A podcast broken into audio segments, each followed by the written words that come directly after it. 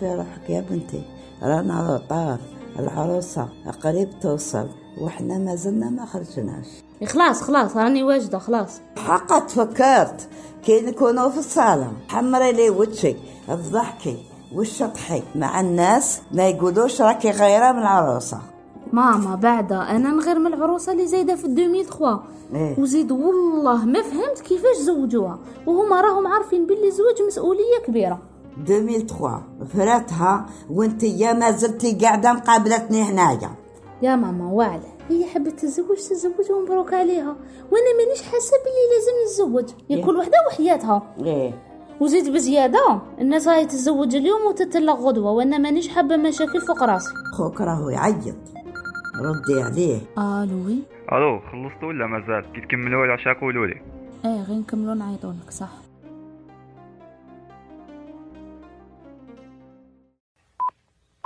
أنتم تستمعون إلى بودكاست 73 حلقة الزواج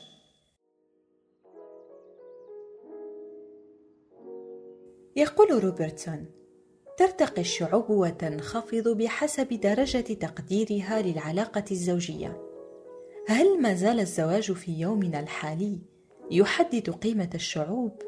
الزواج هو أن تبقى عالقا طول حياتك مع شخص واحد وتواجها المشاكل معا وتحاولان حلها. يبدو هذا في الوهلة الأولى مخيفا، ومع ذلك كل عام الملايين من الرجال والنساء يقبلون على اتخاذ هذا القرار الروحي، والمتمثل في قضاء بقية حياتهم مع شريك الحياة الذي يظنونه مثاليا. مع أننا نتفق جميعا أنه لا يوجد مثالية إذا تعلق الأمر بالأشخاص. فما الذي يجعل الزواج ناجحا؟ هل هو أن المرأة أجمل من الرجل؟ أو أن الأزواج الذين نجد ابتسامتهم المشرقة في صور طفولتهم هم الأقل عرضة للطلاق في المستقبل؟ أو ربما هناك ما يسمى بعدوى الطلاق فكلما قل عدد المحيطين بك من المطلقين قل احتمال طلاقك. لا توجد دراسات دقيقة تؤكد ما سبق مئة بالمئة لكن هذا لن يمنعنا من التعمق أكثر لمحاولة فهم منظومة الزواج بين الماضي والحاضر وأبعاد الطلاق والعزوبية في الجيل الجديد. يعرف الزواج على أنه اتحاد اقتصادي والتحام عائلي وممارسة جنسية حصرية مع شخص واحد. فإن كانت أحد هذه الأعمدة تعاني فإن الزواج يعاني. لنقل أنك في يوم ما بدأت تعاني بعض المشاكل في علاقتك الزوجية. فمن من أقاربك أهلك أو أصدقائك الذين تجد أن زواجهم ناجح حتى تطلب منهم النصح؟ إن لم تجد إجابة على هذا السؤال فاعلم أنك إن احتجت إلى مساعدة في زواجك فليس لديك أحد تلجأ إليه. يوجد هناك ثلاثة اختلافات تزيد من توطيد العلاقات بشكل عام وتوطيد العلاقة الزوجية بشكل خاص. اختلافات نحترمها، اختلافات نسمح بها، واختلافات لا نقبلها. فمن المهم قبل الزواج دراسة هذه الاختلافات وتحديد التوقعات من الزواج. العلاقة الزوجية كالعمل تحتاج للالتزام، فإذا كان الاثنان معا يرغبان في استمرار العلاقة، سيستمران بالتقرب من بعضهما البعض إلى نقطة الوسط، والتغير تحت إطار ما يسمى بالتنازلات. ليس تنازلا أنا مرغم عليه بل تنازل أنا أبادر به. تختلف المواعدة عن الزواج كما يختلف شعور مطاردة الفريسة عن صيدها. مثلا بعد الزواج تدرك الزوجة أنها لم تكن أهم شيء في حياة زوجها إذ أن هناك مباراة كرة القدم في أمسية ما تستحوذ على جل تركيزه. حمل المرأة في الجهة المقابلة وتحول اهتمامها إلى المولود يجعل الزوج يشعر بأنه مهمل. عندما نكتب في محرك البحث على الإنترنت الزواج في الدول العربية نجد كل النتائج تتحدث عن مصاريف وتكلفة هذا الأخير.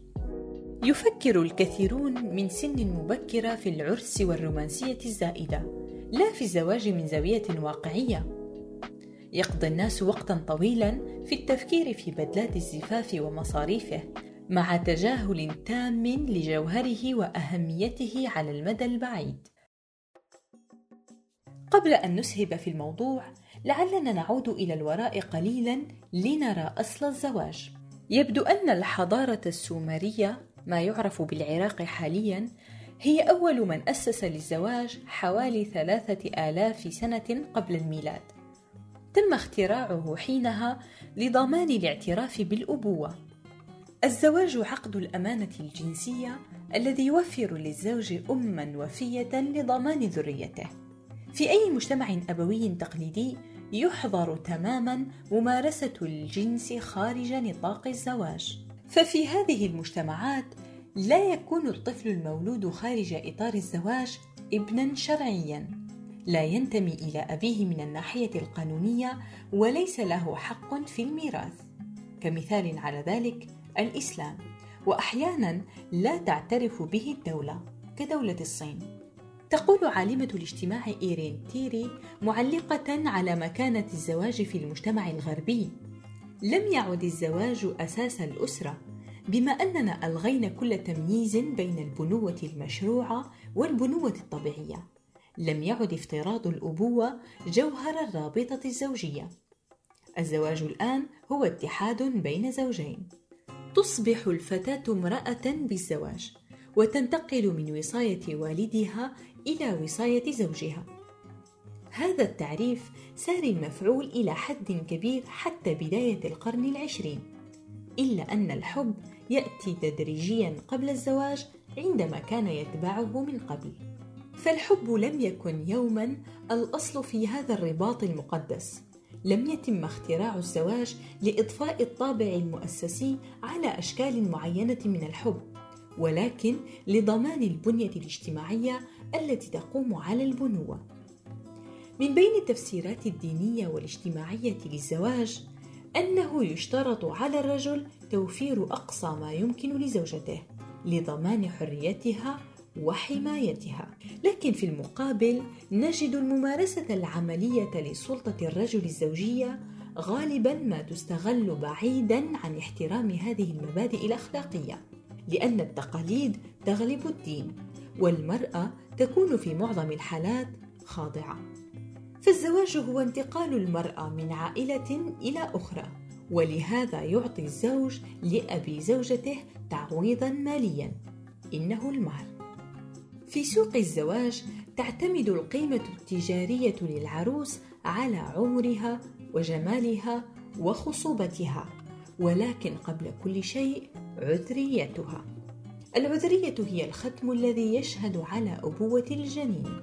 وهذا العقد هو بمثابة تحالف سياسي مالي بين عائلتين المهر أو المضاربة الزوجية أو الاستيلاء على الميراث وتبديده أو كما يسميها البعض الدعارة المقدسة. يتم ترتيب الزيجات أو إجبارها للحفاظ على إرث الأسرة ويفضل زواج المحارم بين أبناء العمومة لأنه بمثابة عقد البيع. الحب والزواج الرضائي نادر في المجتمعات الأبوية التقليدية.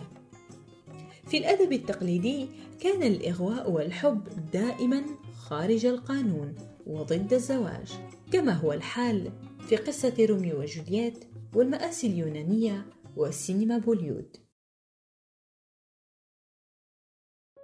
ماذا عن زواج الحب؟ الزواج الجماعي عن الحب هو اختراع العصر الحديث مما لا شك فيه أن هذه القصص الرومانسية التي روج لها تتحدى كل الأعراف الاجتماعية مثل رواية La Dame aux Camélias التي صدرت عام 1848 للكاتب ألكسندر دوما fils والتي تبنتها السينما الأمريكية محفزة بذلك الانتقال إلى جيل من العاشقين ويصير بهذا الزواج تدريجيا عقدا بين شخصين يحبان بعضهما البعض ولم يعد تفاوضا دنيئا بين عائلتين طموحتين. هذا التحرير للمؤسسة الزوجية ينطبق بشكل أساسي على الغرب. مع هذا التساهل المتزايد لزواج الحب تم القضاء على أسس الزواج ذاتها. بينما ما زال في المجتمعات العربية الزواج يقوم على غريزة النوع على غريزة الملكية. النساء والأطفال تعتبر من الممتلكات. على غريزة الهيمنة التي لا تنقطع في الأسرة.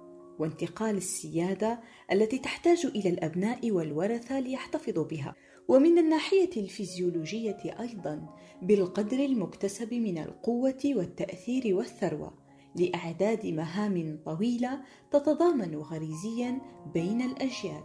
الزواج كمؤسسة يتضمن بالفعل تأكيدا لأكبر شكل من أشكال التنظيم وأكثرها ديمومة.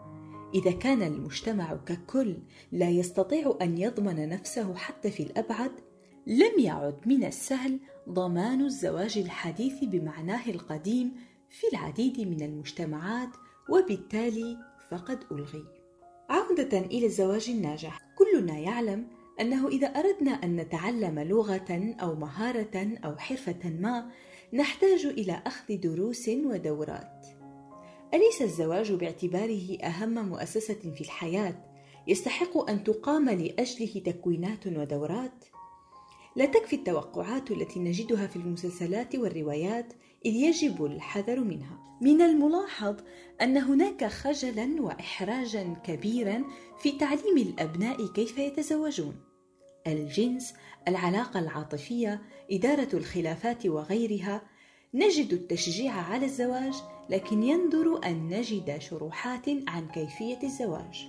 تعتبر ماليزيا من الدول التي شهدت تغييرات ملحوظة في نسب الطلاق التي بلغت حوالي 32% في الثمانينات وتسعينات القرن الماضي وبعد وضعها لما يسمى برخصة الزواج انخفضت هذه النسبة إلى 8% في عام 2000 وتتضمن مواد هذه الدورات التي أطلق عليها استشارات ما قبل الزواج تقديم فكرة وافية واقعية عن الزواج. يتم خلالها توعية العروسين بالعلاقة الزوجية.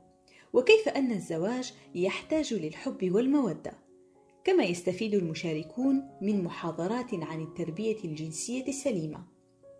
ويتعلمون خلالها الواجبات والحقوق بناء على تعاليم الإسلام. أما أتباع الديانات الأخرى فهي اختيارية. وتقدم لهم النصائح والإرشادات حسب مبادئ ومعتقدات كل منهم. كما تتضمن الدورة مساعدة الأزواج على وضع الخطط المالية المستقبلية وكيفية التحضير للزواج. وتعتمد هذه المراكز على تحليل شخصية الشريكين حتى ينصح لكل منهما كيفية التعامل مع الآخر ويزيد عدد ساعات الدورة للمقبلين على الزواج للمرة الثانية عن المقبلين عليه للمرة الأولى.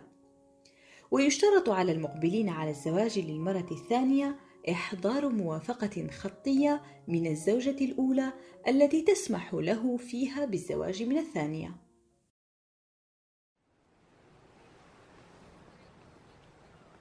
صحيت كو ما صاحبي. الله يخليك يسلمك. إيه وأنت؟ مازال ما تفرحناش. آه دوكا دوكا راك عارف الزواج ماشي سهل خلاص. عندك مصاريف وما كتخلاش من بالكل عندك المهر السكنة la salle الخاتم. وهذه كامل إذا صبت المراه اللي تقبل. وهذه خلاف ماشي سهلة. إيه تما قصدك راك حاب تتزوج وما راكش قادر bien sûr هذه. دوكا ما على باليش أنا. إذا كان يجي نهار وين نقدر نتزوج؟ بصح واش نقول لك؟ يا ودي ما تقول لي ما والو فرشت الماتش تاع الجزائر contre ولا سور لا 8 0 يا خويا تقام في بعض الدول العربية دورات للقضاء على ما يسمى بمشكلة العنوسة. هنا يتبادر إلى أذهاننا السؤال التالي: ما هي العنوسة؟ ولماذا تعد في مجتمعاتنا مشكلة؟ العنوسة مصطلح يطلق على الفتيات والشباب البالغين الذين لم يتزوجوا، وهي تعبير عامي يستخدم لوصف من تعدوا سن الزواج المتعارف عليه في كل بلد. الناس مختلفون عن بعضهم في كثير من شؤونهم وأقدارهم لماذا ليس كل الناس بنفس طول القامة وبنفس الذكاء وبنفس لون البشرة وبنفس الصحة والقدرة؟ لماذا هناك أناس ينجبون وأناس لا ينجبون؟ لماذا هناك أثرياء ومتوسطي الحال والفقراء؟ لماذا ملامح الناس مختلفة حتى الإخوة؟ لماذا نتجاهل كل هذا لكننا عندما نأتي إلى الزواج نتساءل لماذا فلان لم يتزوج أو نحدد عمر الزواج الذي إذا تجاوزناه ندخل في فخ العنوسة وننتقل بهذا من العنوسه إلى العزوف عن الزواج وأسبابه. تقول هاديل ابو غالي في إحدى مدوناتها أنه لا يوجد شيء يتم بنسبة مئة في المئة حتى في الطبيعة والعلم لكن الناس أقل تقبلا لطبيعة أنه ليس كل الناس رجالا ونساء قد يتزوجون. وحسب رأيها الحل للموضوع الذي يسمونه العنوسة هو تقبلها. لا يوجد شيء يمكن فعله حتى يتزوج جميع الناس. الناس مختلفون عن بعضهم وبالتالي المدخلات مختلفة فمن الطبيعي جدا أن تكون المخرجات مختلفة. العنوسة ظاهرة اجتماعية طبيعية. لا يمكن حل مشكلة تقوم على الخيارات الشخصية للأفراد. لكن يمكنكم فقط حث الأفراد على أن يكونوا أكثر تقبلا للشخص امرأة كانت أو رجل الذي لم يتزوج بغض النظر عن الظرف في يومنا الحالي نسبة الطلاق صارت مرتفعة جدا مما زاد من درجة التخوف من الزواج وعزوف الكثيرين نساء ورجالا عنه فلماذا يا ترى تعد منظومة الزواج اليوم فاشلة؟ عرفت المجتمعات العربية ارتفاعا مقلقا لحالات الطلاق خصوصا في السنين العشر الأخيرة حيث ارتفعت نسب الطلاق في بعض الدول العربية بشكل غير مسبوق. تسجل المئات من حالات الطلاق كل ساعة داخل الوطن العربي. أرقام مخيفة بكل تأكيد. وضحاياه من الدرجة الأولى هم الأطفال الصغار الذين يعيشون الأزمات النفسية والمجتمعية إضافة إلى أعداد هائلة من النساء اللاتي يعشن مشاكلا بالجملة بسبب تبعيات الطلاق إضافة إلى نظرة المجتمع التي لا ترحم. ولا يقتصر الطلاق على الكبار في السن بل صار هناك ما يعرف بالطلاق المبكر وهو حدوث طلاق بعد أشهر قليلة أو حتى أيام من الزواج بين أفراد لم يتجاوز سنهم الثلاثين وعلى تعدد الأسباب المادية والمعنوية فإن الأسباب الاجتماعية الناتجة عن قصور في الإدراك حول العلاقات الزوجية تقف بقوة خلف العديد من حالات الانفصال دون سبب مفهوم، ربما حتى لطرفي العلاقة نفسيهما في بعض الأحيان. ليس من الإنصاف أن نرى الزواج الدائم على أنه دليل على نجاحه، فقد يكون كلا الطرفين مجبرين على العيش في تعاسة.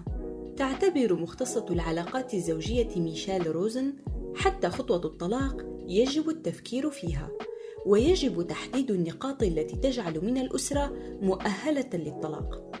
فكل خطوة نتخذها في الحياة يجب معرفة إن كنا حقا مؤهلين إليها أم لا، كما هو الحال مع الإقدام على الزواج.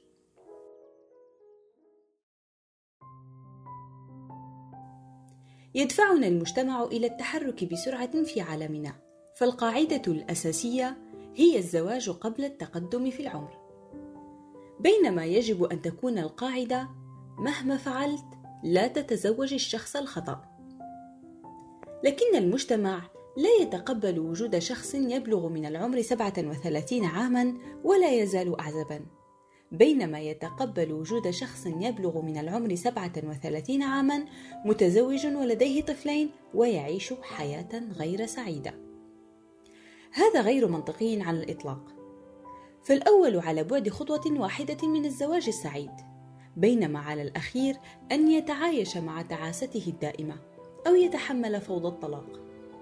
ولا يمكن الجزم أن هذا الأخير دليل على فشل في العلاقة.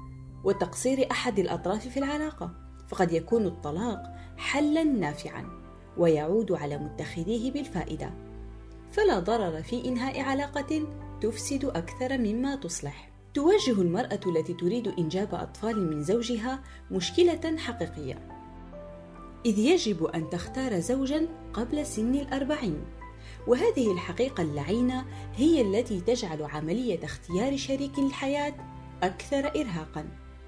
عندما تأخذ مجموعة من الأشخاص الذين لا يعرفون ما يريدونه من العلاقة، وتضعهم في مجتمع يوجب عليهم إيجاد شريك الحياة سريعًا، وتمزج ذلك مع طبيعة الإنسان البيولوجية التي تسيطر علينا وتخبرنا بأننا سنفشل في الإنجاب خلال وقت محدد. ماذا نفهم من هذا؟ نفهم من هذا أننا سنتخذ مجموعة من القرارات الحاسمة لأسباب غير منطقية، وسنفشل في اتخاذ أهم قرار في حياتنا. ورغم الانتقادات التي ترد اتجاه تحول مسارات تأهيل المتزوجين كالدورات التدريبية إلى نمط استهلاكي، والانتقادات التي تطال منتهجي دروب العزوبية المجهولة الأمد، والتخوفات الهائلة من مآلات الطلاق التي يراها البعض مأساوية، إلا أن الحفاظ على هذه المسارات الثلاث مع تهذيبها وصون حدود المتحدثين في أطرها يمكن أن يساهم بشكل أساسي في توعية الأفراد المقبلين على الزواج بطبيعة هذه العلاقة الاجتماعية والتشجيع على المضي قدما لحياة بعد الطلاق للمطلقين. وأيضا الاحتفاء بصيرورة الفردية الإنسانية للعازفين عن الزواج. وفقا لمتطلبات الواقع وما ينبغي عليه من تغييرات فكرية قد ترتد بصورة مباشرة على تحسين العلاقة وتوازنها بين الفرد ونفسه وتقويتها مع غيره. فقد أصبح الفرد مركزا في اختياراته الفردية التي تتضمن المعتقدات والعمل والتعليم والأسرة والصداقات والعلاقات. فلم يعد شكل الزواج كما كان عليه سابقا ولم تعد الأدوار ذاتها كما كان متعارفا عليها. نحتاج إلى التعامل مع الأمر بلا خجل لأن الاعتراف بالقصور قد يدفع إلى تداركه في حين أن التجاهل قد يساعد على مضاعفة الإحصاءات السالفة الذكر.